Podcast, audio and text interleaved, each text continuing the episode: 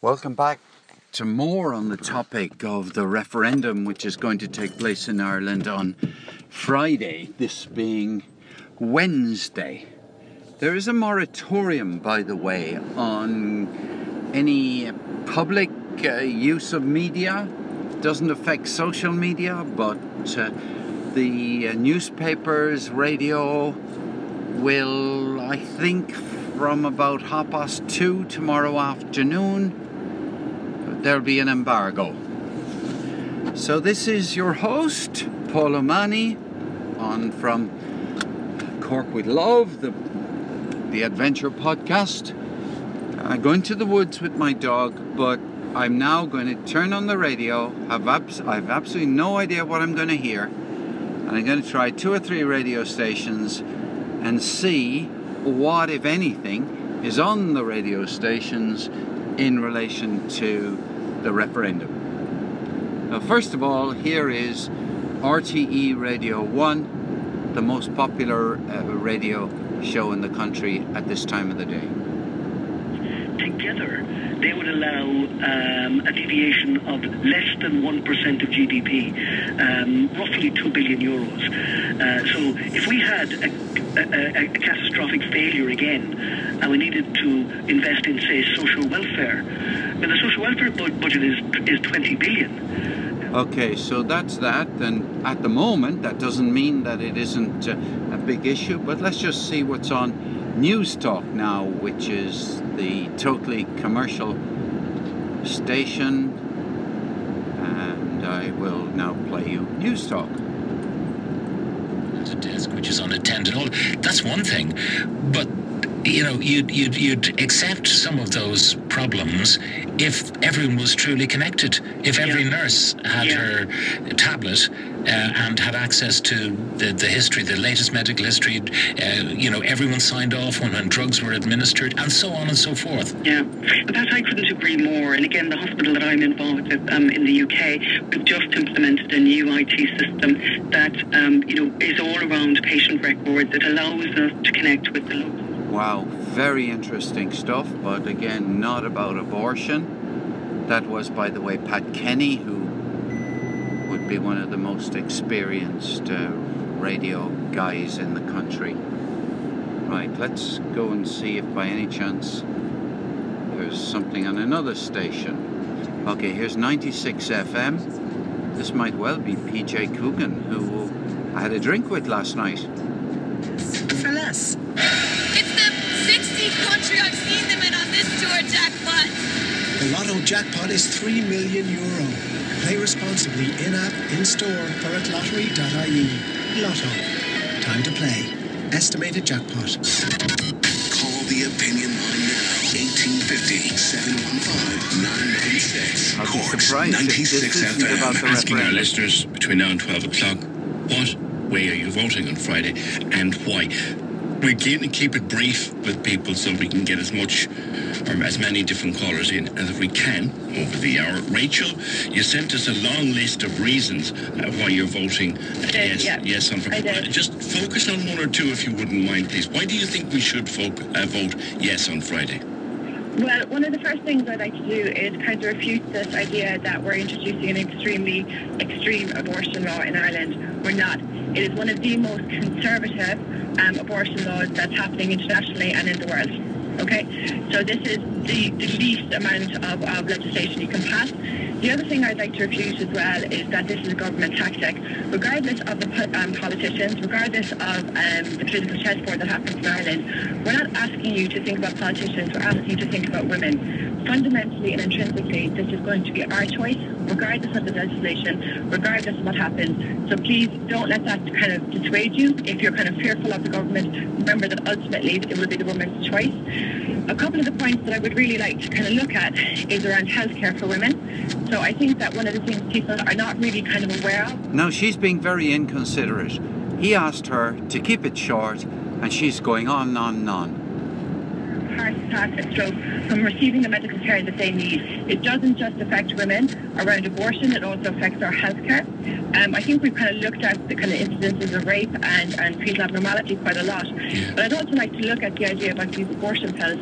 People Now, I've had enough of her, and I really think it's very inconsiderate, and I hope he cuts her off. Ireland at the moment, we're ignoring it as an inconvenience. If no was to happen on Friday, what will happen? Those laws have to be enforced.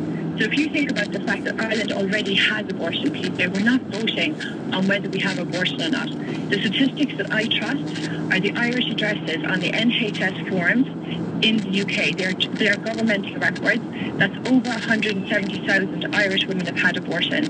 One abortion pill provider has shipped in 5,600 pills into this country. That's one. We don't know how many are coming in here. We have abor- abortion. What we are voting on is whether we want to see it or not see it. We are voting on whether we want to pretend that this is not happening in our society and pass the moral baton to the UK or whether we're going to deal with it in our society. And yes, there's lots to deal with. You, you mentioned you mentioned choice though. Uh, Yes, I do, yeah. And people will ask and have asked and do ask. What about the baby's choice here? What choice do they Baby's have? choice. PJ, I am not comfortable with abortion. I am a mother. I have miscarried in this country. I risked my life for my unborn child.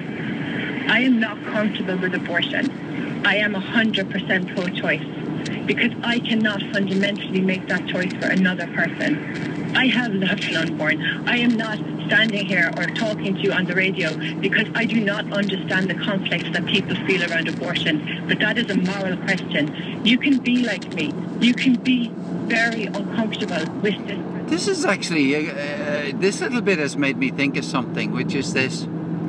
Supposing somebody says, but my unborn child wants me to have a good life, doesn't want to live, is perfectly happy to sacrifice their life for the sake of my life, and believes that it should be a woman's right to choose. Why is that?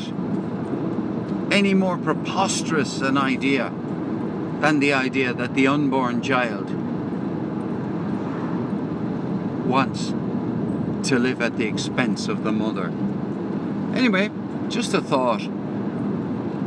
What's completely uh, making people uncomfortable is the whole 12 weeks and what can follow from that as well.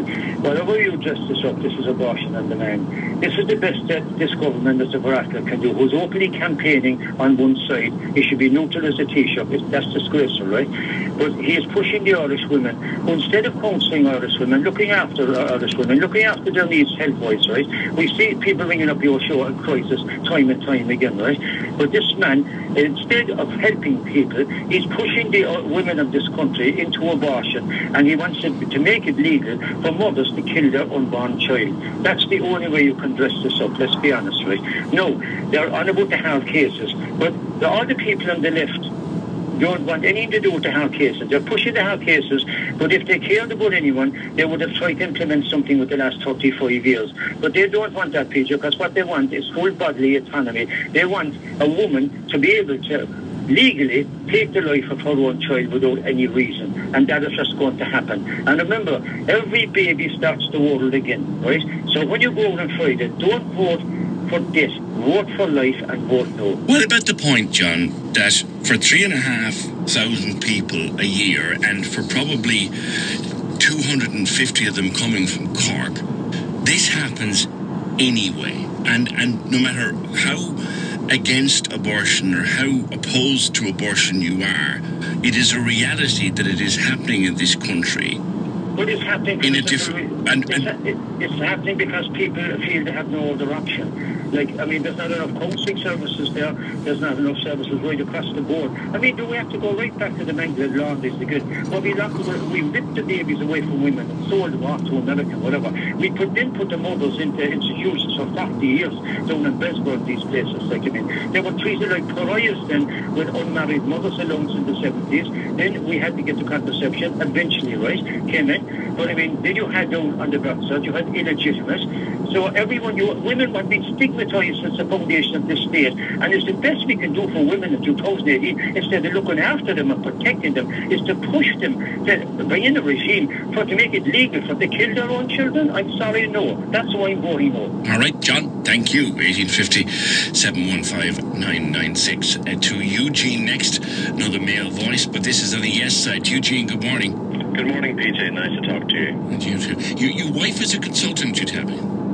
Yes, uh, she is indeed, and uh, she specialises in maternal fetal medicine. So when people refer to the hard cases, I have to say that's a phrase I've never heard my wife use ever, uh, because they're just couples who are coming for treatment. Um, so for the past six years, uh, every Well, there's a point. Every case is a hard case. That appeals to me, that idea. He hasn't said it, it just made me think it. you straight up. If if your listenership could be sitting at our kitchen table on any given Tuesday, everybody would be voting yes. Simple as that. Why, Eugene? The, the stories are quite horrendous. Um, thanks be to God, myself and my wife, we've never been in that position. We've never uh, received a diagnosis of, you know, a much wanted child having uh, a fatal fetal abnormality. Uh, something that I, as a, as a man, wouldn't really have thought much about until I met my wife. You know, I, like many men, were pretty much ignorant uh, of women's reproductive health care, you know. Um, but whenever you're faced with the reality of it, it's, it's very different, and it's cru- it is absolutely crushing for people to receive that diagnosis. Uh, something that my wife is, is very, very conscious of. What makes it doubly cruel is that once she delivers that diagnosis that your child will not survive, that's it. If they decide that they want to have a termination, if they think that is the choice for them, and who are we to judge any person? Uh, but if they make that choice, they are absolutely on their own. And I mean, I'm just showing my ignorance here, but originally I didn't realise that, that Noreen uh, couldn't pass on uh, the details, you know, of the medical records of her patients. I thought that was quite extraordinary. So we really are exporting the problem. And as I I find it really hard, I mean, my uh, my own interest would be more in politi- politics and, and history and so forth. I just find it very I wonder does a patient have the right to say to their doctor, I want all my medical records so that they can take them with them? I wonder. The stories, and I've spoken to people over the last few weeks about their story. I think, and other campaigners on the, on the no side have said, well, look, you know, you might and we might accept a right to termination for someone placed in the kind of position that that your wife describes to you, but this is way too liberal. We're going way beyond that here. We, we, we can have abortion for convenience here. Okay, two things. So some of the no side have said that okay, they could possibly understand that abortion, uh, you know, termination would be feasible uh, in some of the instances that I have just described. Well, in order for that to happen, the eighth has to be removed. That's that. That's absolute. The eighth must be removed. In terms of whether or not it, you know, how liberal it's going to be, well, that is down to legislation. So that is the next step. So the first step is if you are interested in looking after those women who find themselves in dire straits, whether it's fatal fetal abnormality, uh, whether the, it's pregnancy through rape or incest, if you care about those, you must remove the Eighth Amendment. That, that's as simple as that. That has to go. Then, with regards to how liberal it will be beyond that, then that is down to uh, legislation, and that's where this then should be argued out. Not at this stage, not when we're talking about the Constitution, but at the next stage. So repeal first, and then argue later as to how liberal or otherwise uh, the the, um, uh, the bill will be. Well, I happen to think that's a very well argued point. Will be voting no. I'll talk to her next. Will you be voting yes or no? Would you like to tell me why? As you can see, we're not having a row. We're just having a discussion of the places have descended into chaos. We're not allowing that to happen. Tell me why you're voting yes or voting no. 1857 15996. Oh, I'm inclined to ring in. I, I sort of assume that, well, think. I think that there'll be an awful lot of people calling in and that if I was to ring in, it would take ages for me to get on, or I wouldn't get on at all. But that could be untrue.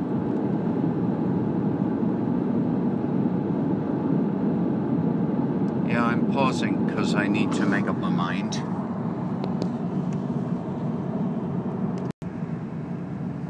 I decided to ring PJ Coogan on 96 FM. And I thought, well, well I'll ring up. I couldn't, uh, I don't know the number in my head. And I forgot that I had it on my phone. So I rang the general number for 96 FM. They told me the number I needed to ring. I've just rung them. Now the show ends at 12 o'clock and it's now 11.37, so I don't expect to get on. But anyway, some nice man um, took my details, told me that they were very full. So there we are. Um, I'm going to carry on normal life and see if I do get a call. I'll uh, I'll, I'll be very pleased to speak to to PJ. I kind of wish now, of course, that I that I had decided to do this, um, you know, two hours ago. Right. Let's go walk dog. And the European Court of Human Rights has said that is torture. I don't view forced pregnancy as progressive. There is nothing progressive about that. There is nothing progressive about criminalising women who take their healthcare into their own hands when the state has failed them. Your, your your case, Vanessa, and you and you outlined it to us in detail uh, previously, so we're, we're we're familiar with it. But there there is a case to be made here. It is made by the no side of this uh, discussion that what we're actually offering is very liberal abortion on demand in any circumstances at all for three months. Yes. But the problem there is by looking at it in that way, by having a problem with that, you're then saying, okay, well, let's try to legislate for the hard cases. And what I'm saying is, by legislating for the hard cases or trying to legislate for cases like mine, then we have to prove ourselves worthy. And that is not fair. That is not fair. So, what I would say, the other thing that's been raised several times here is these supposed services that people would advocate. Now, I would advocate services. I'm always advocating services, but you will never see anyone on the no side actually running campaigns to see them in place. They only bring them up. They only bring them up when they are using it as a battering ram for women who do not want to be pregnant.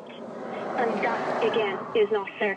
And what I would say is the no side does not want to deal with the, the, the fact that abortion is happening.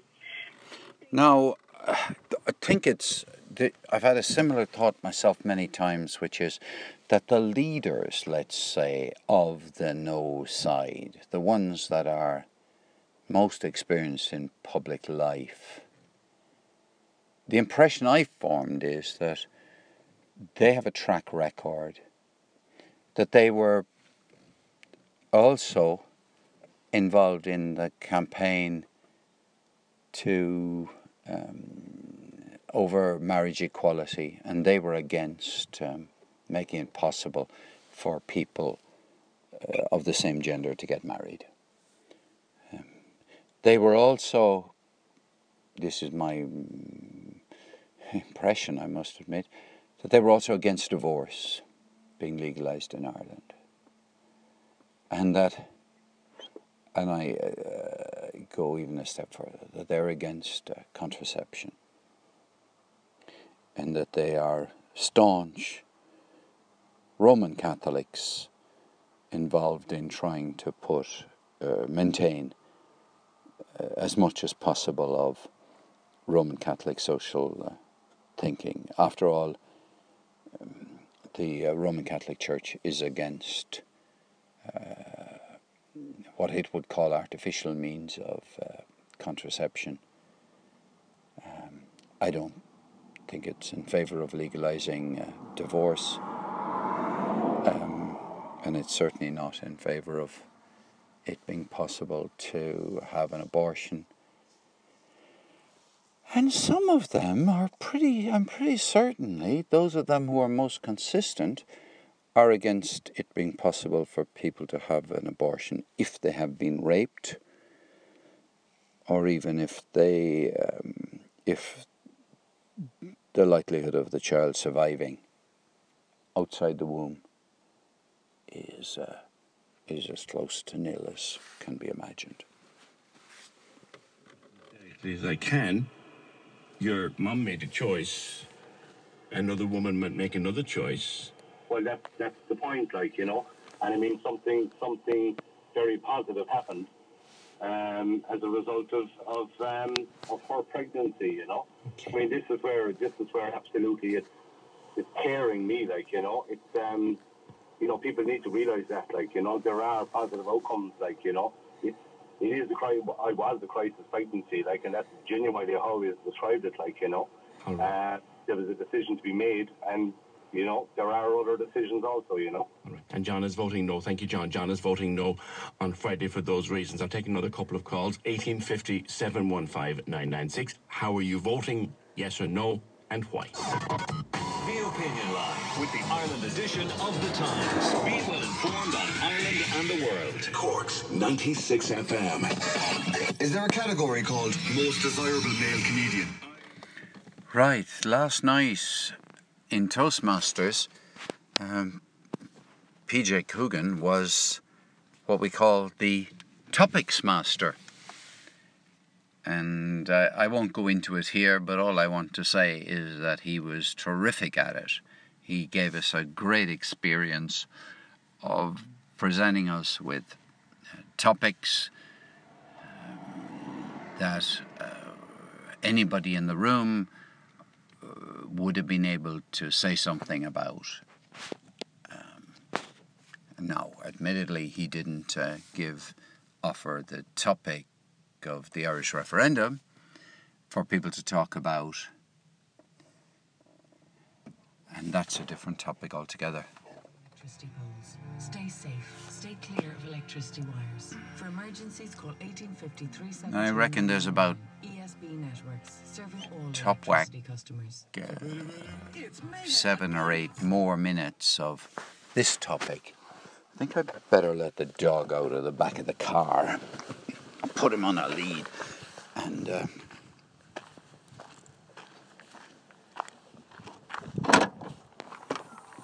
here. I'm gonna put you on a lead. Mm, there you are. Mm. Now, come here. You can you can stand there while I listen to the end of the radio program. 5 p.m. to 8.30 p.m. daily. And in Era GAA Hall ovens on Wednesday 23rd. I'm a bit concerned about Louis, by the way. Um, he's he's too thin. He's not putting on enough weight. He lost a lot of weight recently. Came to us as a rescue dog. Needed to put on weight. Did put on weight.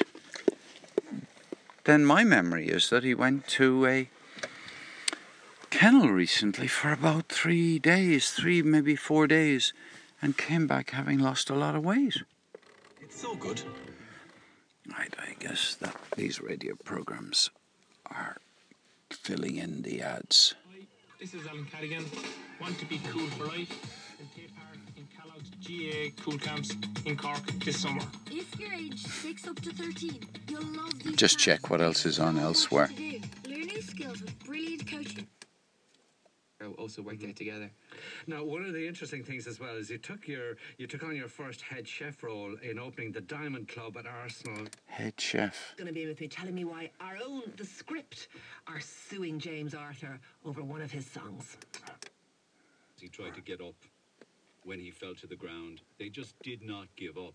Um, there was quite an amount of detail in that. Uh, do you mind if I bring Ralph Riegel in at this point on that one? Uh, isn't that right, Ralph? The, the trial itself really was very graphic about the detail of his final mo- of his final moments. Okay, back to 96 FM, which is. Uh, Aiken Promotions in association with the Irish Independent. I don't think there's any radio station that I can get. Maybe Radio Kerry. Would have something on abortion I'll ask my last two callers on this to keep it brief as they can because we need to, need to speak to returning officer Martin Harvey about some things that voters need to know on Friday when they're going to the polls. So I'll be asking both Kate and Bernie to, to limit their contribution to about two minutes each if you can. Uh, Kate is calling for a yes vote on Friday. Good morning, Kate. Hi, good morning, PJ. Why, um, yes. I'm just uh, ringing in because I just want to reflect on the concept of choice and what it actually means because um, I think it's been said so much that we don't really think about what it means. Um, to have power over your own body is, uh, I think, a core principle. And to be forced into anything, whether it's a forced abortion or forced pregnancy or forced adoption, is horrific to to any reasonable person. I think um, we don't to force somebody to give blood, to force somebody to donate organs, to restrain somebody against their will or detain them some way for no reason. Like it's it's um, I believe it's a, it's a, a human rights issue, and I think that we need to trust women to make these decisions. And I'm a mother myself. Um, I heard Elizabeth talking about, you know, where's protection for the unborn child. When I've been pregnant with wanted pregnancies, I am the ultimate protector of my unborn child. And most mothers would say they, with their children, they fall under a bus for them. But I think we need to reflect on what kind of trauma it can create for a person when they are forced to be pregnant against their will and essentially trapped in that. Mm. And I would agree on the no side. I've read the stories about women being forced into abortions and regretting them. And I absolutely, I would fight as hard for a woman to not be forced into pregnancy as I'd fight for a woman not to be forced into abortion. We need to respect women and allow them to make their own decisions and families and parents. I have a husband and my fertility is linked to his fertility and we make decisions as families we make decisions for my born children. Um, any reproductive decision I make from now, it, it's going to be my born children that exist now will be first and foremost in my mind. And I think most parents can reflect on that as well and agree with it. All right, Kate, thank you very much for being brief uh, uh, for a yes vote. My final caller on this is the no vote. We have counted the callers. We've had the same number of callers and roughly the same amount of speaking time for both sides or as close as we can get to it. Bernie's calling for a no vote, and you have the closing one today, Bernie, on this. Good morning. Good morning, Peter. Why a no vote? Um, I, I am voting no because I believe in life from conception to the moment of death. And I believe I have no right, or I shouldn't really, I even feel uncomfortable um, having to go to vote. But of course I will because I feel I have no right to have a say in whether who should live and who should die. What about the circumstance in which a young person has been raped? I think our government, where this- our country is set, like I agree with John O'Donovan caller and there was another lady caller on earlier that I agree with because um, if um, they should be looking at ways of how taking care of women, taking care of children, and I think it's very sad. It's in the only way that they can take care of them is to murder them. Taking care of. I mean, what a bloody stupid idea. We do not live in a society where the state takes care of women. No, society does not take care in any formal way. Okay, there's some money given to uh, women, there's some help, but that's so far different from taking care of in any meaningful sense of the word.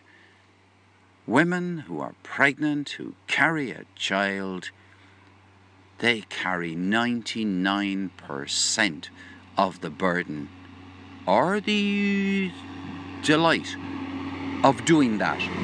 And to talk in this waffly, uh, ridiculous utopian way of society should take care of women, we all know society not only hasn't done it, and society will never do it.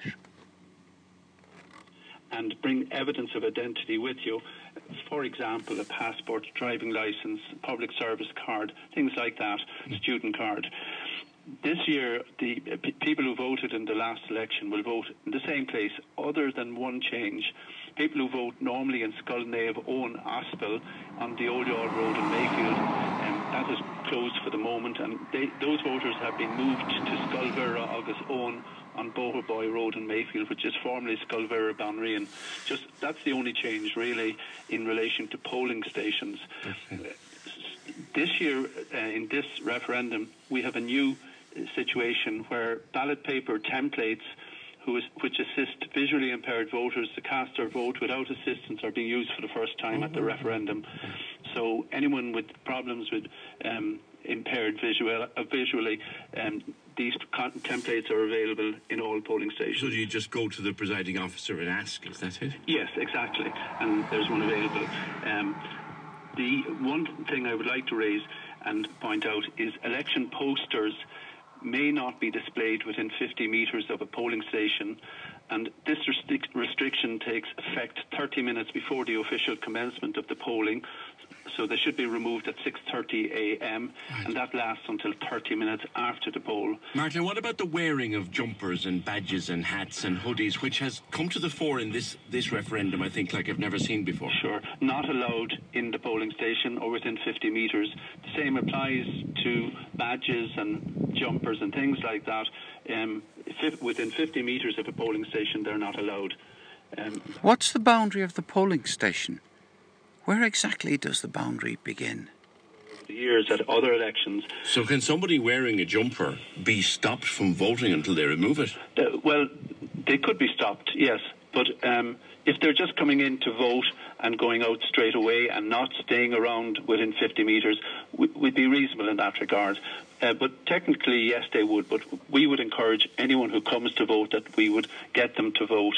Um, so um, the posters is a problem. We had a problem in the last election, and we'd ask and encourage everyone who have posters up to remove the posters within 50 metres of the polling station. And the notice of situation of polling stations is on our website, which is corkcityreturningofficer.com. If anyone has any doubt where a polling station will be, they can check it on our website. Okay. Martin, what about people who got multiple polling cards or didn't get a polling card? First of all, the people who didn't get a polling card. Okay, the first thing is to check that you're on the register. You should check with the franchise office in City Hall or County Hall. If you're not on the register, you can't vote. That's the motto, I'm afraid. Um, if you've got multiple polling information cards, um, then you only need to bring one with you. They're only information cards. You only obviously get one vote. But if you're on the register, whether you got one or not, you're entitled to vote. And just bring evidence of identity with you to the polling station, as uh, you'll need that um, if you don't have the polling information card. Like we had a call from somebody who said that she got two polling cards, one in her own house and one in her parents' house. Now, does she have two votes? I mean, is the system on top of that? No. What she should do is contact the franchise office in City Hall or County Hall and tell them that and cancel whichever one is incorrect. And when she attends at her polling station, whether she has two cards or 22 cards, she'll only get one vote.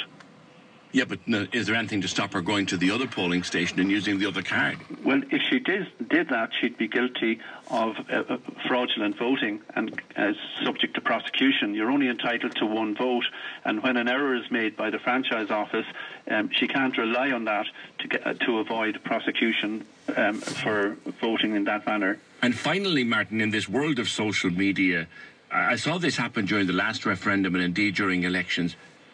You don't take selfies. Don't take selfies in the polling booth. No, we we don't allow people to take selfies in the polling uh, station. Um, it, it interferes with the privacy of the ballot, and it, it's prohibited. Counting will begin on. I don't understand. Why does it prohibit? I mean, taking a selfie, that doesn't interfere with the privacy of the ballot. I'm entitled. I mean, yeah, I don't understand why that is the case. I can understand a rule that says you shouldn't take photographs of other people in and uh, inside the polling station. But what's wrong with me taking a photograph of r- ridiculous and too vague is my my attitude, my initial response. And we'd love to have anyone who's interested in PR attend. All right. Well, um, Martin, you've been doing this now for quite some time, and I know it's a busy. It'll be a busy couple of days for you and your staff. But thanks for taking your call, or taking our call today, rather. Returning officer for Cork North and South Central, uh, Martin Harvey, and of course, uh, Cork's 96 FM News and C103 providing extensive coverage of the count on Saturday. We will have reporters Fiona and Moiraid will be in the two uh, individual count centres, and Barry. uh, and the lads will be on the news desk, and of course, national coverage from our national news providers from all over the country. As the ballot papers open, or the ballot boxes are opened, say nine, quarter past nine on Saturday morning, in my own experience, you begin to get a pattern. You begin to get something very solid by about 11 o'clock as to how this is going to go. And believe me, you don't need to step outside 96 FM or C103 for the most accurate and up to the minute analysis of the count taking place on Saturday. That's it for now. The programme today edited by Fergal Barry, produced and researched by Richard Vickery. Your podcast will be up around lunchtime. Repeat is in the early hours. Reminder to you that for now we decamp to Radiothon. We'll see you there tomorrow morning live from the Mercy Hospital. Just Okay, now, last thought I have on this, which I never thought of before. Somebody mentioned PR, and I don't know what they were talking about there, but I thought, I wonder if I set myself up 50 yards and, okay, 100 yards from the polling station, what it would be like to do live stream on Periscope. Of, and perhaps find some people willing to talk to me.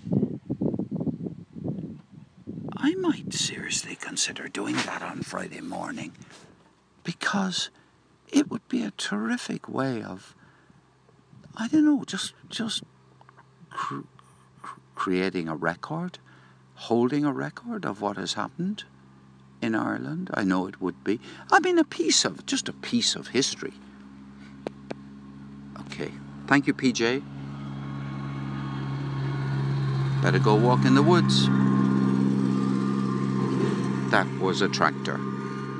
He spoke about protecting women, uh, protecting women in the same line. We have some of the best health co- outcomes in the world, better than most other countries where you have widespread abortion. He spoke about abortion pills and that we should legalise abortion because we're bringing in illegal abortion pills. We know that in Britain, where there's almost 200,000 abortions in every year, that there's a huge problem with illegal abortion pills. In fact, the BPAS, the British Pregnancy Advisory Service, have described that number as staggering. He talks about compassion, but not once did he allude to the baby and the humanity of the baby. And, and, one, and just, just one other thing, you know, I, I think if people actually think about what's involved here, uh, you know, that this is widespread. This is this is British style abortion, and what actually is involved in abortion, what is the sum product of abortion? People would say no, and they would say to the politicians, "Come back to us with something better than this. There are better ways. There's more compassion, counselling, social services, perinatal hospice care, housing for women that are pregnant and don't have it. These are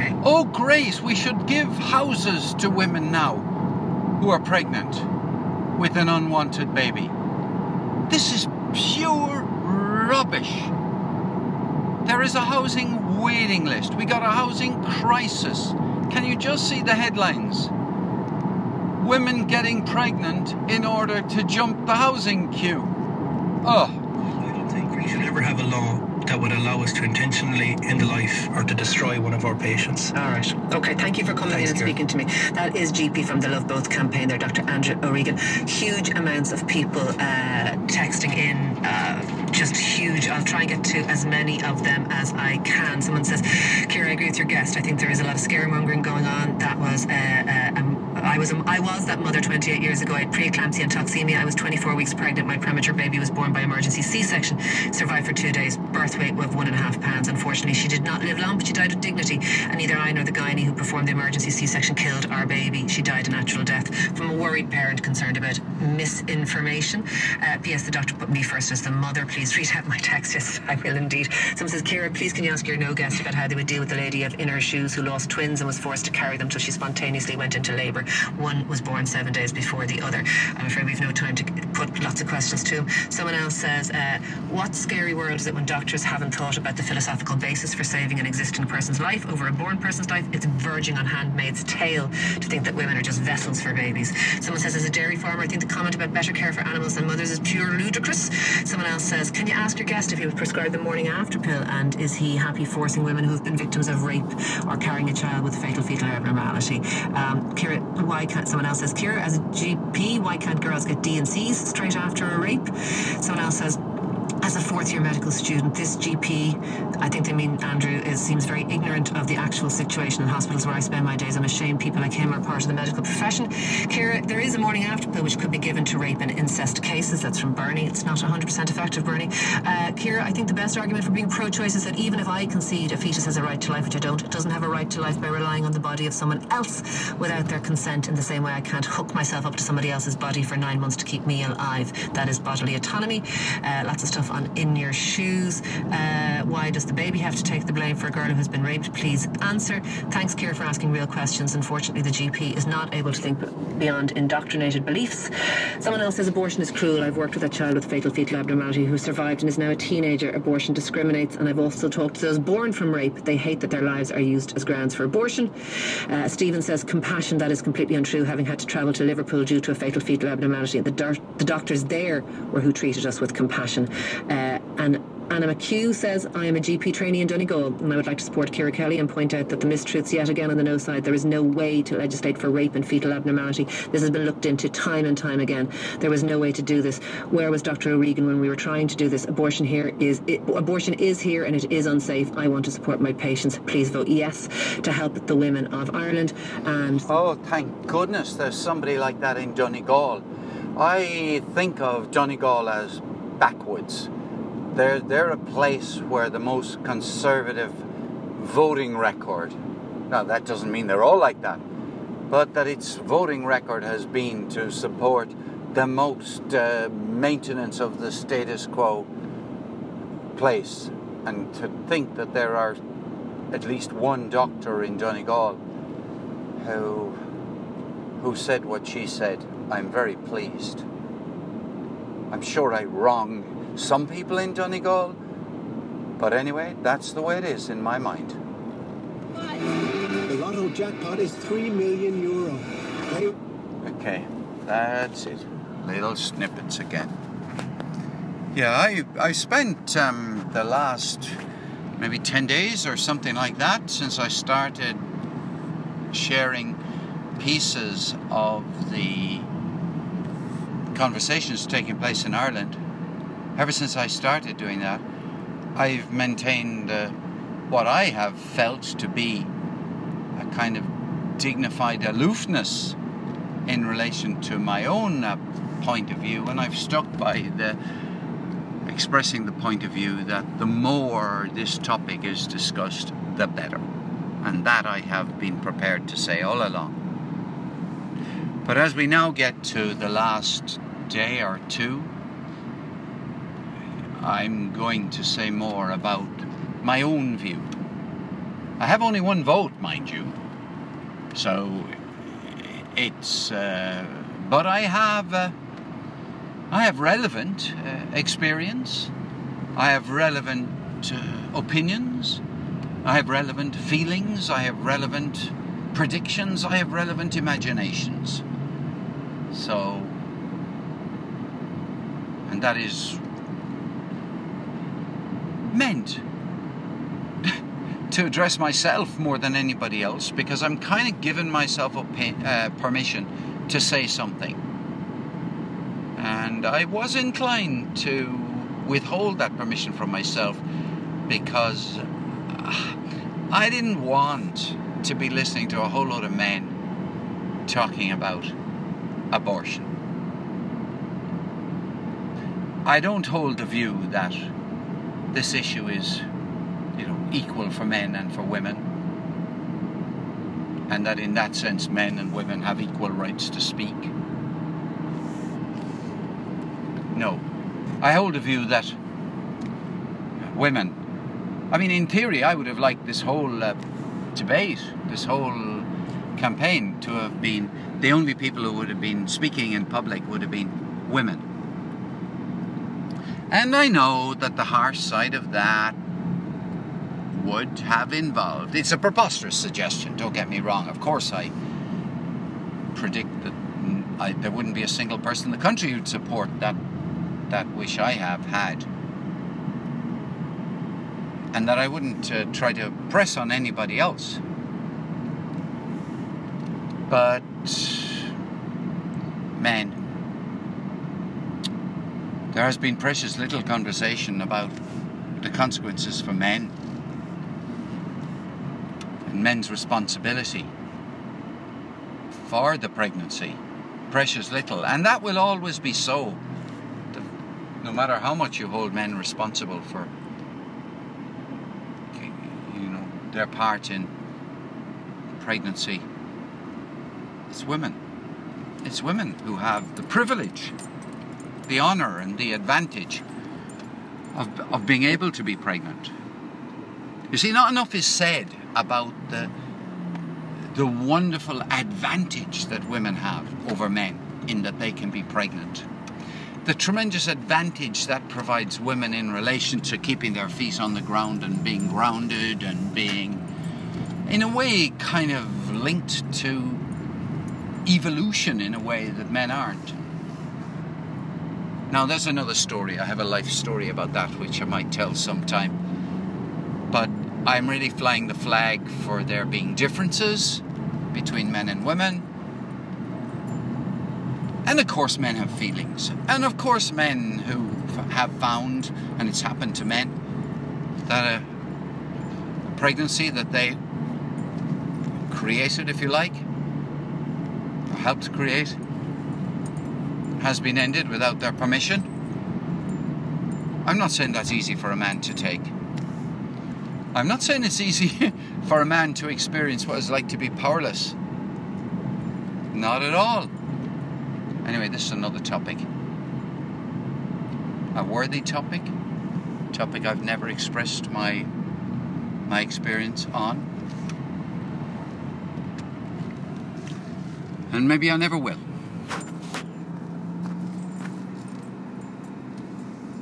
I've had a long life. Maybe I'll go to the grave not having revealed a lot about my long life. In fact, I'm certain, even if I set out to reveal everything, I'd fail. Okay, I give myself permission now to share with you the way I'm thinking and feeling and how I'm going to vote on Friday. I can't talk to the other side of the debate. I can't talk to the people in Ireland who believe that everybody should vote no. I can't talk to them. I can talk at them. I can't have a conversation with them. I can't get into a position where they listen to me. This has nothing to do with willingness in theory, but in practice, I don't go to church anymore. I used to be a believer. I am now, today, and I call myself an unbeliever. I don't uh, believe in a wide range of beliefs that people on the no side of this debate have. I don't share their beliefs, they know it. I, if I had gone back to church, gone back to Roman Catholic Mass on a regular basis, be joined the Roman Catholic parish, the activities done in the parish, being a gone as far as you know becoming and being a, a lay reader, um, fundraiser for the church and the local community, um, member of um, parents, uh, parent uh, teacher body, parent parent um, governor uh, at a school which is owned by the Roman Catholic Church. Um, if I'd done all of these things, then I I would be able to speak to and with and enter into dialogue with the no side. I would have been able to speak from within. And as we must expect, and we know already, most of the conversations are not between, they are within. The no people talk to other no people, they build their solidarity, they build their confidence, they, they help each other to remain strong in their views. The yes side, the same. Where is the space where the two sides can have a sustained dialogue is, in effect, what Barbara KB in, uh, in Detroit asked me. I've referred to this before, and Barbara, if you listen to this, I'm drawing, as you can see, a very clear distinction between, you know, saying stuff, which I'm doing right now, and entering into, you know, exchanges of views, trying to understand each other's point of view, you know, working in the space where people who are decided in one way might become undecided, or people who are undecided might become decided. Yeah. Nobody who is, nobody in Ireland, certainly, who is a, for a no vote on Friday will listen to this. And even if I went on television or on, on radio, let's say, if I had succeeded in getting on the radio this morning about this, um, nobody on the no side would have listened to me. Yeah, make make no bones about this. There are people who say things.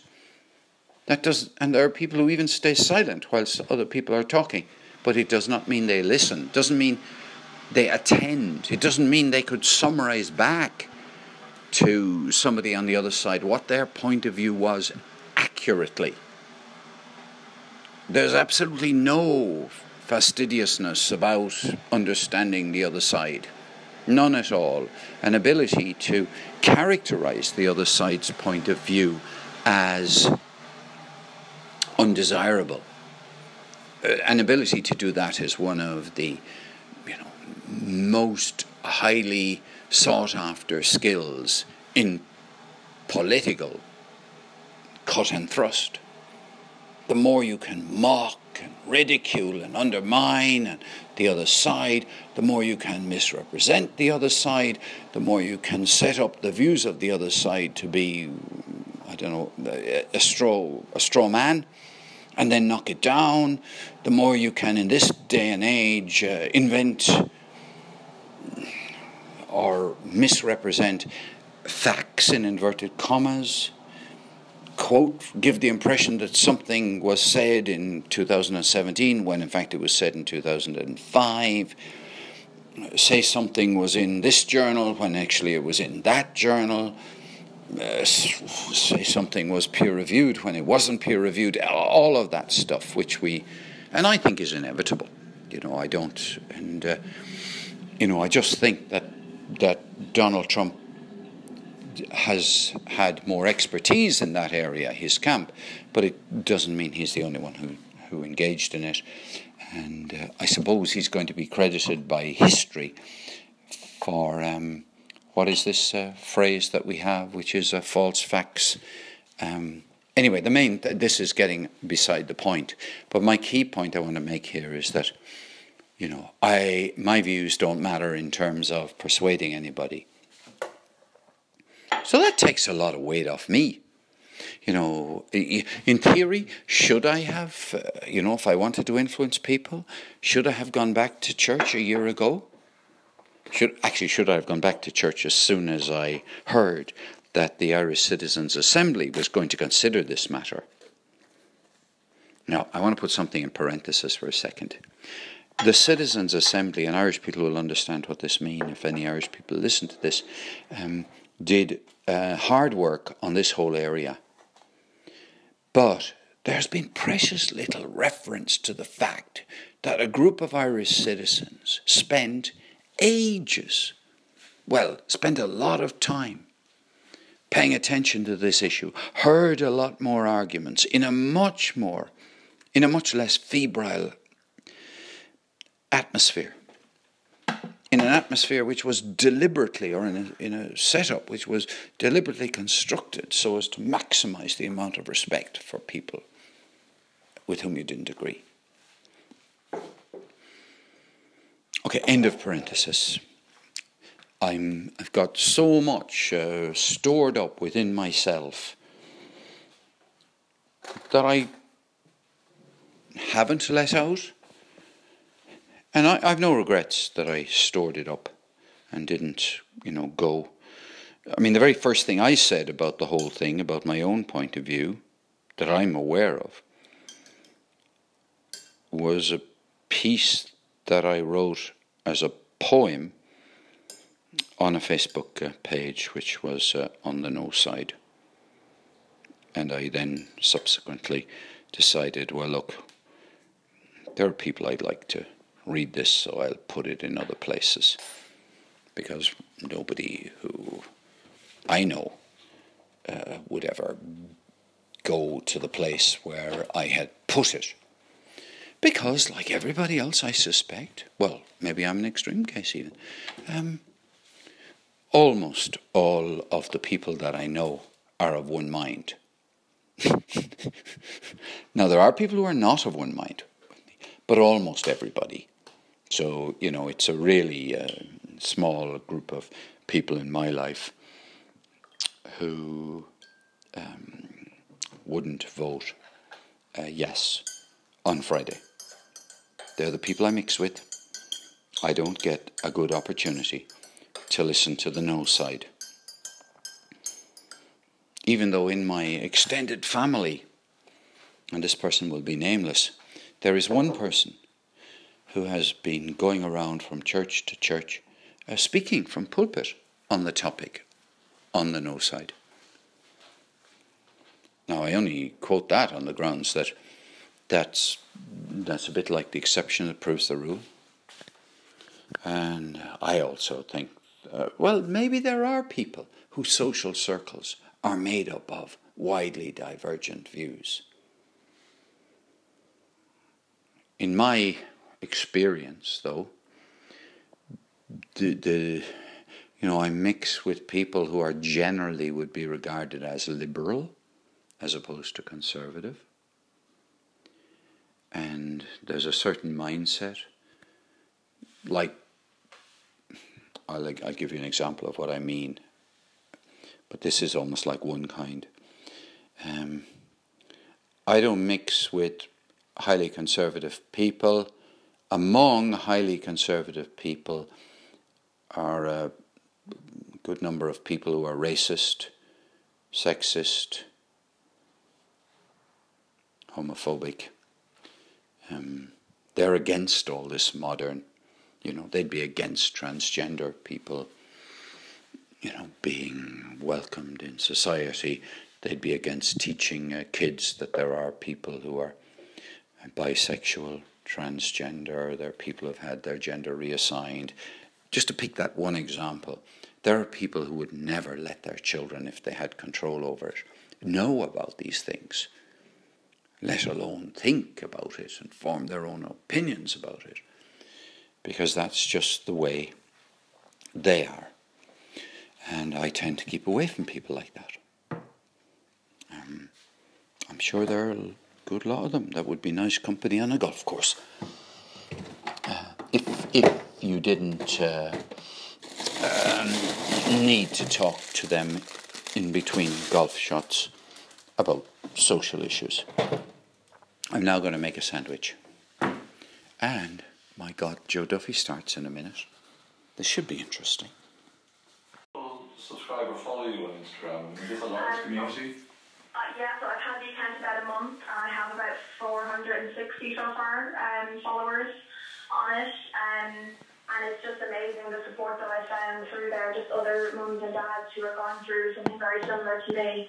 Um, And how do you support each other, Kira? By sharing stories? We yeah, we share each other's stories. We offer support to each other. You know, if something happens or or anything like that. I also um I organise myself. We, I've done balloon releases. Um, we've done memorial stones in our local forest. I'm actually I have a meeting tomorrow with our local parish priest about getting a permanent installation of a memorial garden for mums and dads to be able to go and you know write their baby's names on these memorial stones and lay them in the garden Yeah, because I explain found to that me. healing. Explain to me, well, when you end up having a miscarriage at seven weeks, Yeah. do you get a burial? Is it possible to... No. Um, it's not. It's not really recognised. Like this is the, and this is one of the reasons why I'm so passionate about making it recognised. They're not recognised as babies until they're 24 weeks. And so before that, it's classed as a miscarriage. And I mean, I suppose you could organise it yourself, but you're not really offered anything at the hospital. Um, I have to say now the, the midwives and the nurses were next to none, but I was handed a leaflet for the Miscarriage Association and told, you know, that's all we can do and to go home. So you're not really offered anything, any sort of closure, which is one of the things that I'm trying to do with my Instagram page is to offer, you know, these parents um, that are going through the unimaginable some sort of comfort and kind of closure in a way that they never got. Yeah, Um, it must be terribly hard to walk into a hospital with something and come out with nothing. And I mean, absolutely nothing other always say leaflet. Yeah, it's the worst walk you'll ever do in your life, leaving the hospital without your baby. And it, to me, it doesn't matter how many weeks pregnant you are, leaving the hospital without your baby is one of the worst things that can ever happen to somebody. Um, and it's not just me, I know early miscarriage is often discredited, but I've had conversations with moms who've had stillborn babies and they've lost friends and family because those friends and family don't recognise that child as ever having existed. They kind of write them off because their baby died, and I think that's just awful. Um, because to me, we're still moms and they're still our babies, no matter whether they're here or not. Either way, it leaves you twixt and tween uh, on the horns of the dilemma. You can see right Yeah. on both sides, in both Yeah, arguments, yeah. It's exactly it. I don't. I felt if I voted yes, then I'd be agreeing that they're not babies. Which again, as I as I put across, I really do believe that they are. But then if I vote no, I I feel like I'm taking a choice away from somebody that's not mine to make. It, as I said, it's a very personal decision between a couple, um, and for the woman as well. Um, You really are genuinely undecided, but yet you are going to Yeah. vote, yes. So it, it, would, Yeah. it, it would be you know, the last argument that you hear or the last image that you see as you go into the polling station is probably what might end up deciding for you here, yeah? I think so. Um, I really have no idea at the moment. As I said, I'm completely torn because of my situation. It's it's um it's a difficult one. So yeah, I, I'm not really sure what to say about that because um, as I said, I am undecided um, because of my situation. And are you the kind of undecided person who is being continually swayed by the last thing that they heard? No, I don't. I think, I think for me, I'm just going to have to really go and really, really think about it because, as I said, I'm so. This is such a personal thing for me because I have such a personal involvement in it, you know, with my baby. Um, so I really don't know. I don't think I'm not a person that's very easily swayed, like my opinion. Um, so I, I really don't know what I'm going to do for the moment. As I said, all I can say is at the moment I'm undecided, so we'll just have to wait. Stay on the line if you want to, Kira. I'm going to Yeah. bring in Therese at this point, going from somebody Okay. who is agonising over their choice to Therese, somebody who isn't really giving their choice an awful lot of thought. Your son. Oh, yes. Can you hear me there, Therese? I can, yeah. Can you hear me? What did your son say to you? I, he doesn't live at home, and I mentioned that I had a voting card which came to the house, and he said, see, I don't need that, it won't be welcome. And he sort of took me aback, and I said, well, why? He said, well, it won't apply to me, it doesn't apply to me. And I'm sort of wondering now, are there a lot of young lads out there that it's just gone totally over their head? And what age is he? He's in his 30s, he's not in a relationship at the minute. And do you think that I- that's why he's doesn't think that it Yeah. applies to him because he isn't in a relationship? Well, he's not living at home. He's not in a relationship. He has been. He's working in a predominantly male place. I asked him, did he talk about it in work? Had he, you know, had any talk discussions? He said no. So it's like, well, it, it can't happen to me. Um, I did sort of say, well, you have sisters. Well, I just wondered if a you know, you know, I said it to somebody else and they said they've spoken to quite a few young lads and said the same thing. Are they not bothering voting? I just wonder what they missed along the way somewhere.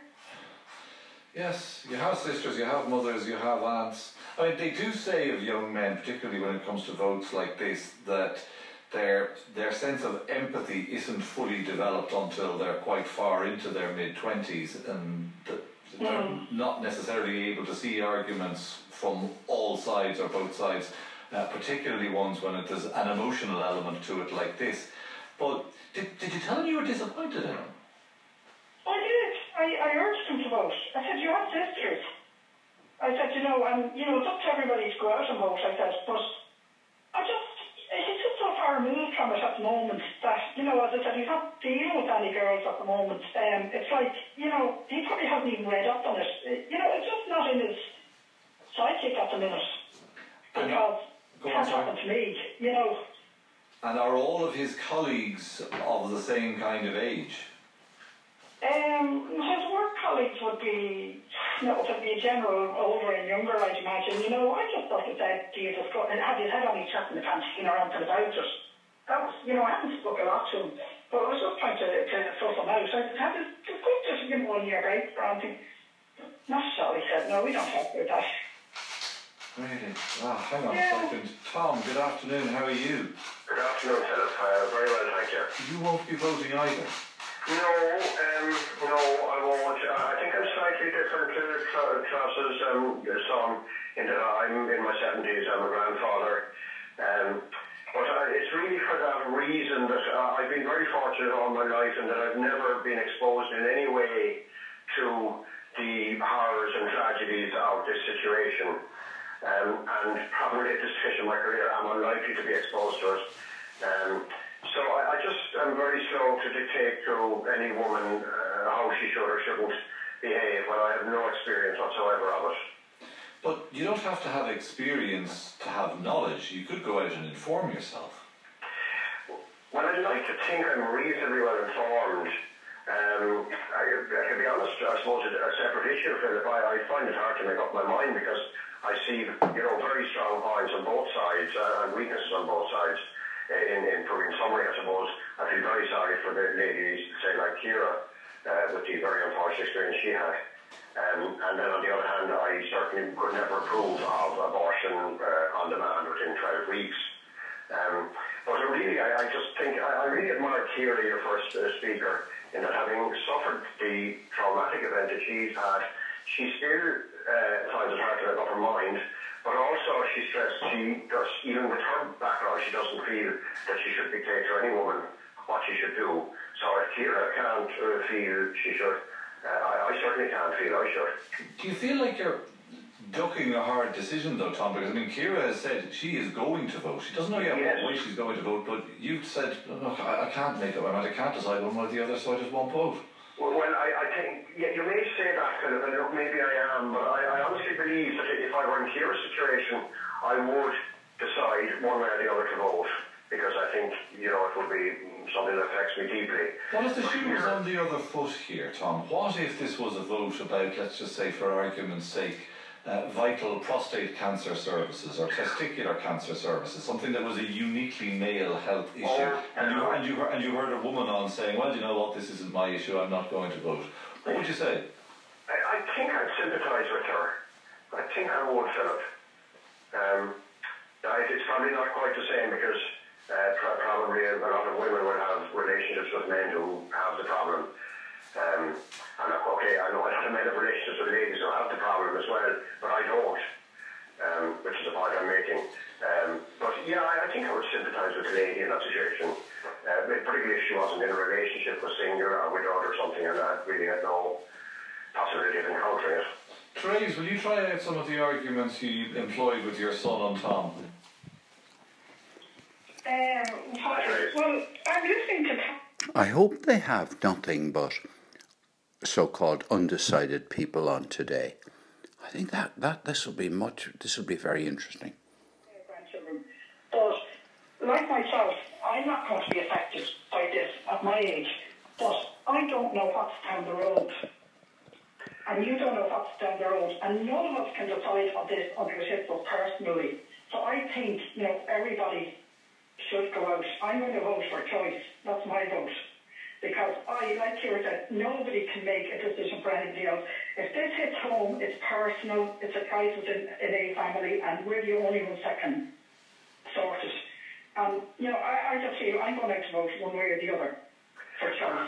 And fair say to you, uh, Ross, I mean, you're, you know, you're completely entitled, and I wouldn't dream of trying to uh, enforce my views on anybody. Uh, I've always believed in voting, and always have, unless I've been out in the country. But just to pick up your point, yes, I have, and I have female grandchildren who are very young. Now, it's going to be a long time before they come to, you know, being in childbearing situations, by which time I probably won't be on this planet. Uh, but circumstances will be so much different then that, again, uh, I couldn't try and, uh, let's say, uh, vote on what they may be facing in the light of today's circumstances. Not a completely neutral thing not voting, is it, Tom? I mean, it's it is a political statement in itself, particularly where the vote is expected to be as tight as this one is. Well, in a way, Philip, you can say that, you know, in a way, but I, I honestly believe it's the right thing for me. And I mean, you know, Richie said to me when he was on earlier, he said, you know, it could be a very close vote. So, yes, okay, but I'm not sure what's the right result here. So, if one side wins by one vote, I won't be doing my head in and saying, well, oh, if only I voted, I could have changed that. What about asking one of your kids what way you want them, what way they would like to see you vote? Yeah, I've done that, you know. That's I've done that. And, and they would they, they would like to see me voting. Okay. And but you weren't persuaded. No. All right, Kira, would you like to say anything to Tom? Um, well, the only thing that, like, obviously, as I said, I am still undecided. The only thing that would slightly make me lean more towards the kind of yes vote would be um, my personal experience. As I said, I um, I, I was seven weeks when I lost Charlie, but I had to actually go through two days of contractions. Um, it's rare, but it does happen. Um, and to know that I was going to have to give birth to a baby that was not going to live, I would never wish that on anybody. Um, which is one of the reasons I'm slightly leaning more towards the yes vote. Again, as I said, also because I don't believe I have I can make that choice for anybody, um, but also because I know what it's like to have to go through that pain What do you think of Tom's choice, not going to though? What do you think of Tom's choice to not vote? To say this has nothing to do with me? Um, I mean, I suppose I can, as I said, I can see it from his point of view as well. What he's saying that he has no personal experience and he doesn't want, he just doesn't want to make the wrong decision. Um, so I can, I, I'm kind of the person that I can see it from everybody's point of You, view. you know what your problem is? You're, you're, you're cursed with a surplus of empathy, Kira. You really can't see everybody's point of view, can't you? I second that point anyway. That's exactly it. I think I have become a lot more empathic since becoming a mother. Um, and obviously with the, the circumstances, circumstances that I became a mother, I have so much empathy for not just, you know, grieving mothers and fathers, but literally everybody. Um, All right, listen, Kira, thank you very much for your call. All right. Trace and Tom, I, I, I hope you give us every last moment of thought now between now and Friday, 10 pm, when the polls close, because it's a special thing being able to vote. Very special thing. I know, Philip, but in fairness, you know, I, I don't like the idea that people say you're obliged to vote or you have a duty to vote. I mean, I, I think in most circumstances I tend to agree with that, but uh, again, that's merely imposing, you know, my view on somebody else if I say something like that to somebody. No more than I'm not telling so anybody you have a duty not to vote because I think you shouldn't vote. I have an interesting perspective, a privileged perspective on this because of my job. I have been sent to all sorts of different parts of the world where voting isn't taken for granted at all, and we're not as remotely as blas. They are not as remotely blasé as about it as we are in the Western world. I tell you the excitement around any election, any referendum, any opportunity to express your political point of view in many developing countries is something that nobody would ever contemplate for one moment passing up on if they thought that they could vote safely and confidentially, which is a privilege that we all have. Uh, I think that's a very good point, and I completely, in, in any other circumstance, I'd agree with you. All right, Tom, thank you very much, and Trace and Kira. I'm going to take a break. Tom? And I'm left wondering How would Joe Duffy have handled this this week? I find Philip Boucher's Hayes' approach to be as good at getting people to think about the issues as I I could imagine. But how would Joe Duffy have handled it? And why is Joe Duffy not on the show this week? Had he booked annual holidays at the time, or did he want to have a break, or was this a topic that he didn't really want to get drawn into? What's going on, Joe? The people of Ireland might want to know. I was attracted by a message sent to me by a friend from California. She sent me a copy of Jack Dorsey on Periscope talking about the future health of uh, Twitter.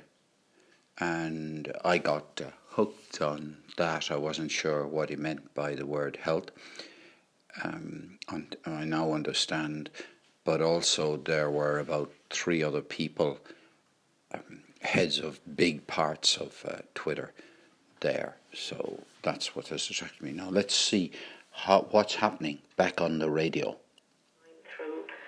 Oh, isn't it wonderful? You're expecting. What are you hoping for? When is your baby due? Was just so very painful and difficult. We were all suffering. In the end, they decided that they would go to London and out of humane compassion for the baby, they would have her heart stopped so that she wouldn't have the traumatic birth. Once she leaves the womb, she would suffocate. This was not an easy decision. They went over, what they had injection. Can I for one second? It was explained to them that if the baby was born alive, that it would be a painful birth because It wouldn't born alive because the baby would suffocate. Once it left the safety of the womb, its lungs, the little girl, her lungs wouldn't work. But there would be a few attempts at breath once they. There possibly would be, yes, there possibly would be. I'm not totally, you know, medically whatever, but I know this appeared to be the situation. But for them, it was the right decision. They came back, and the difference was that when they came back, they went into the rotunda, who were absolutely wonderful and compassionate. Because there was no heartbeat, my daughter was induced. Um, and then you know, it meant that they could have a funeral service for the baby. We could be present. We could. We got the wonderful opportunity to spend time with our granddaughter in the little mortuary chapel in the rotunda. They could have, you know, some close friends and very close family. There we had a ceremony for the baby, for little Poppy as she became. Uh, we had it there in the Chapel of the Angels in Mount Jerome, and that was just wonderful because we were able to I won't say book closure, you never book closure on these things, but able to accept what had happened. And it gave us time to grieve as a family and for them to, you know, to be there as well with their daughter and all of that. And we were there to support them. So the second experience, unfortunately, was in 20... Can I, before you go on to the second Yeah. experience in that, can I ask you, did your daughter make a very deliberate choice to have the heart stopped in London but not induce the, the pregnancy or the birth there so that she would herself be able to bring Poppy back to Ireland Absolutely. in her, in her womb? Absolutely. And the danger of that as well, you know, Yeah. coming home on a plane and anything could happen. But she did for, you know, to be with family, to be here all around her at this awful time for both of them. That must have been a really, really tough call for her uh, and for you to say, yeah, we think that this is a good idea because there, there, there must have been a risk to her health associated with this. Absolutely. I mean, it was absolutely the most frightening, awful time of our lives. And, you know, for my daughter and, and her partner, I mean, there's just, I don't even think we could go there to the depths of the pain and anguish that everybody felt, the concern and the worry. And she was delivered safely off the baby. They got time to spend with Poppy. They got time to be with her and cuddle her and hold her. And we had their beautiful little girl. We were privileged to be able to mind her. And then, as I said, we had the ceremony and all of that, and it took time, and we're still probably, they're all still grieving at some level. Mm. And then the next time, my daughter decided in, in 2015, you know, they say lightning doesn't strike twice. And after coming through with dignity and courage, which both of them had all the way through, great dignity, my daughter decided that they would like to become pregnant again and hope for a little brother or sister for their beautiful daughter. And I mean, you know, they say lightning doesn't twice, but when they went in at 12 weeks, there was a high risk that the baby had Edwards syndrome, not related at all to the other situation. Um, and they went back from 14 weeks and they had amniocentesis test, and that confirmed the diagnosis of Edwards syndrome. To say we were shattered, we were on the floor, Philip. These are just awful, tragic circumstances for anyone to have to cope with. And to have to cope with it twice was just unbearable for them. Give, give me um, a lesson here. Edwards syndrome, is that, is that a, a form of trisomy or anencephaly? No, it's not anencephaly. I, I don't know 100% sure, Philip. I can't honestly say because we heard the words, if, if you can understand me as human beings, not really so much Yeah. into, but with the words incompatible with life loomed large.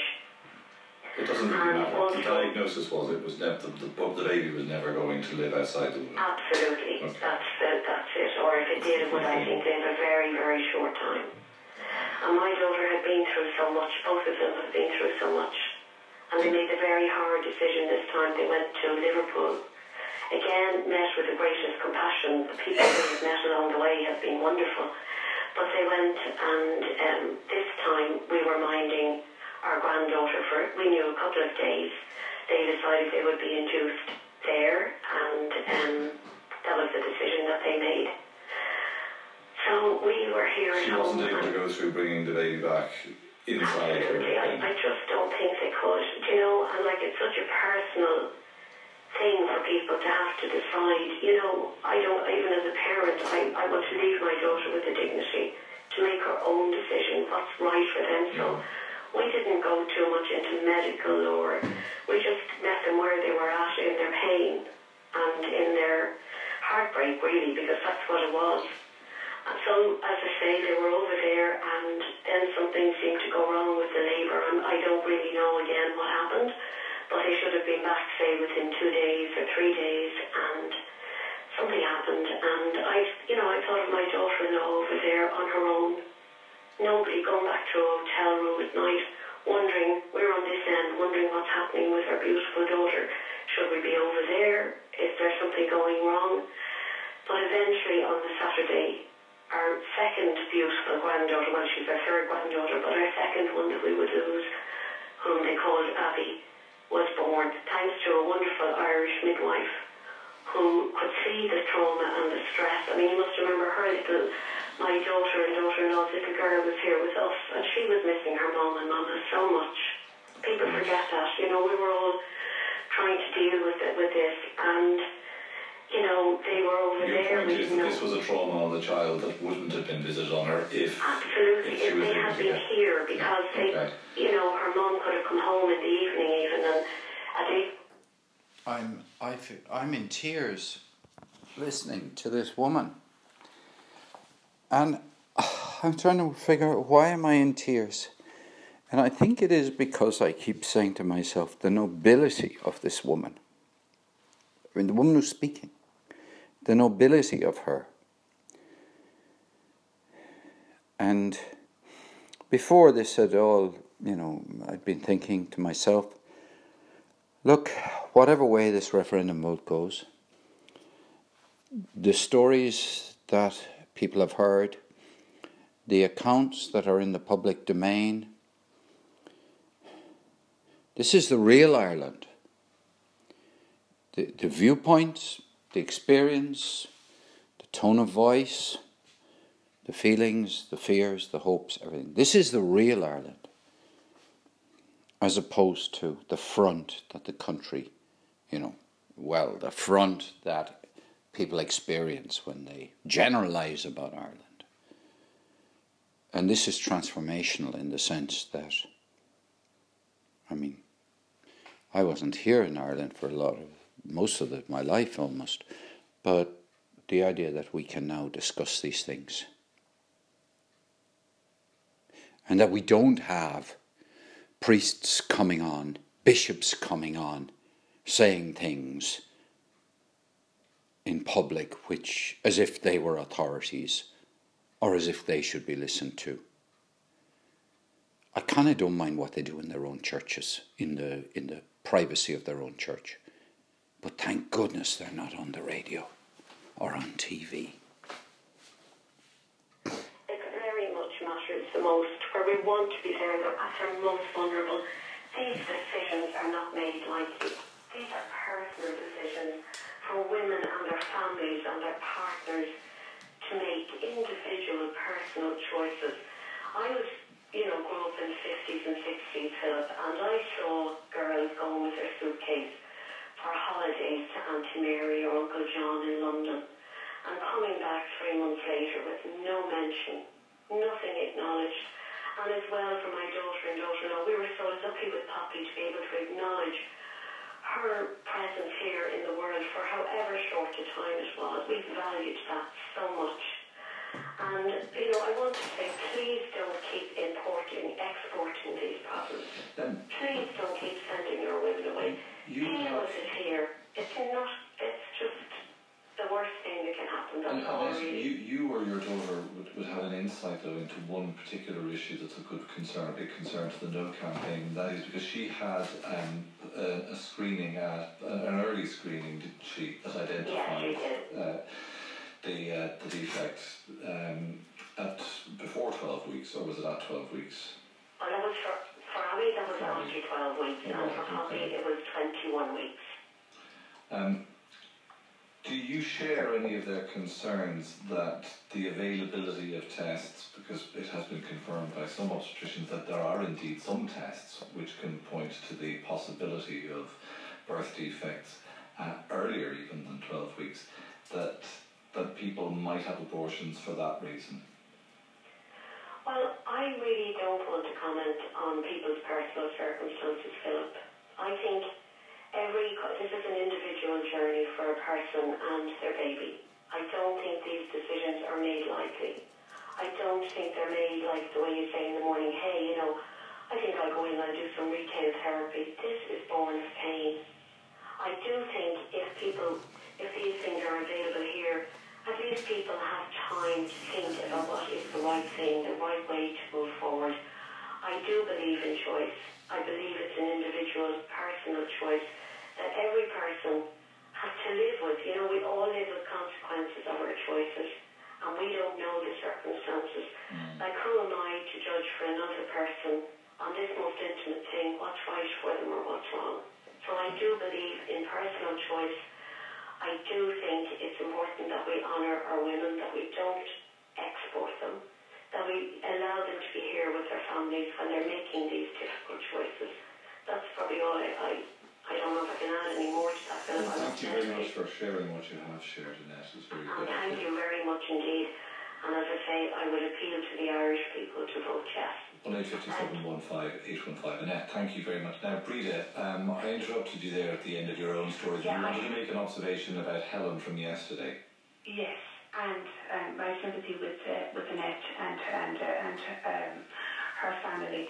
Um, I, I, I suppose just on, on the, that point, I just feel that a lot of people feel conflicted and uh, and feel that it should that it shouldn't be a yes no option at all, um, and that really, you know, like in Nice one, you know, like Tom was saying, he couldn't feel comfortable to vote in either direction. That really, we should, if we say yes, then we've got this, we've got this proposal that's very unrestricted and that's very, and very many of people are very are very unhappy with. And if we vote, um, you, you know, that's that'll that'll be the basis of of the of making legislation. And if we vote no, I think there's a lot of, I think there's been, I have heard, I've heard Annette, we- total heartfelt, I've heard so many people, you know, and I can understand the moving over and back as Kira has. And What was your observation, though, about Helen, said- Just so sorry, I'm long with doing saying this, but just to say that if we, like Nice one said, if we voted no and give it back to the government and, and, and come up with something better, because when Helen said yesterday, Helen, you asked Helen, did she, um, did she know of any children who were saved by the Eighth Amendment. I know from my, my own work uh, and within my own family, um, I know both children and adults who are alive because of the Eighth Amendment, because of that culture of life. Um, I know people, regular people, and I know people who have a disability, um, who, whose, whose parents and families are living very fulfilled lives because their, their child exists. Um, I, they just need support, and, and it is the, the, the part that comes through very, very strongly is if we can give more support.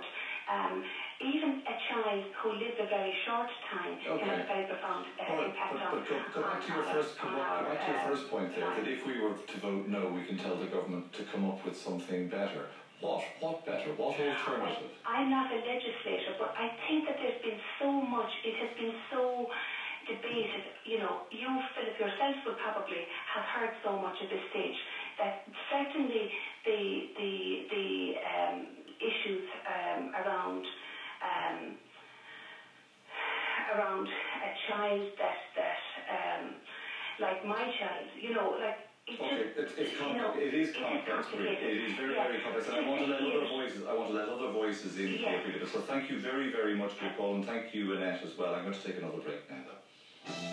Talk to Joe on 1850 715 815. The Ryan Tubridy Show. Let's give it back to the legislators. Let's vote no and send this back and get something better. Right, and what do you think would be better?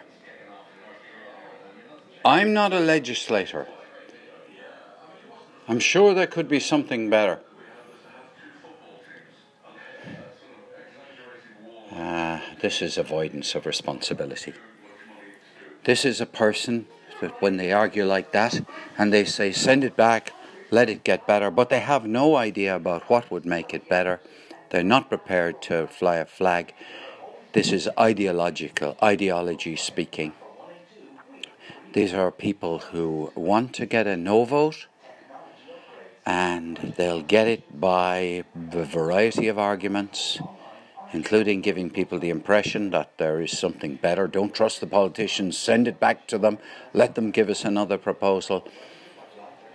No. Spurious, superficial. It wouldn't survive that point of view, it wouldn't survive a kind dialogue that didn't let the person squirm off the hook. Either that woman has an idea that she thinks would be better, or she doesn't. And if she doesn't, she'd be better saying, Look, don't ask me why. I'm for no. I have a vote. I don't have to justify to anybody. I don't even have to argue why. I'm going into that box. I'm going to vote no. And you can all make up your own mind the way you want to make it up. But I urge you to vote no. At least that would be honest. That would be accurate. Not duplicitous and superficial.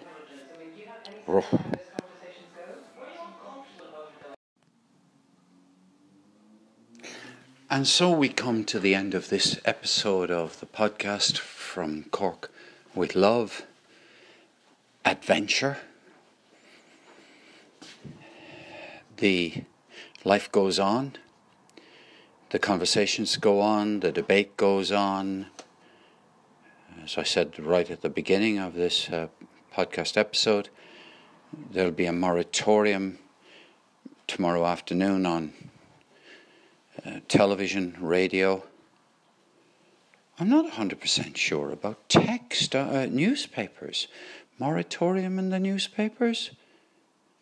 I, I don't know, I don't think so, but we'll see. I'll, I'll be able to fill you in on that.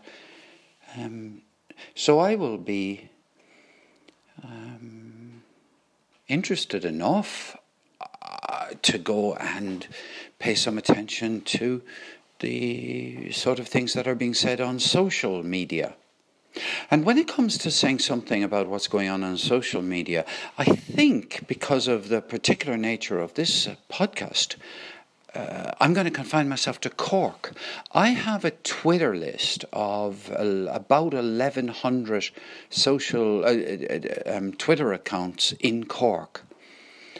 Um, it's, it's, I think it's the biggest list. So if somebody actually wants to f- follow what's going on, what's being said on Twitter by people who live in Cork, um, you can go to my Twitter um, Omani blog and uh, go down, find the list, and follow the list. Um, some of you who have never done this, you don't have to understand it, but those of you who are using Twitter, if you're, to, to be honest, if you're not, in my opinion, in my humble opinion, if you're not using Twitter lists, you're,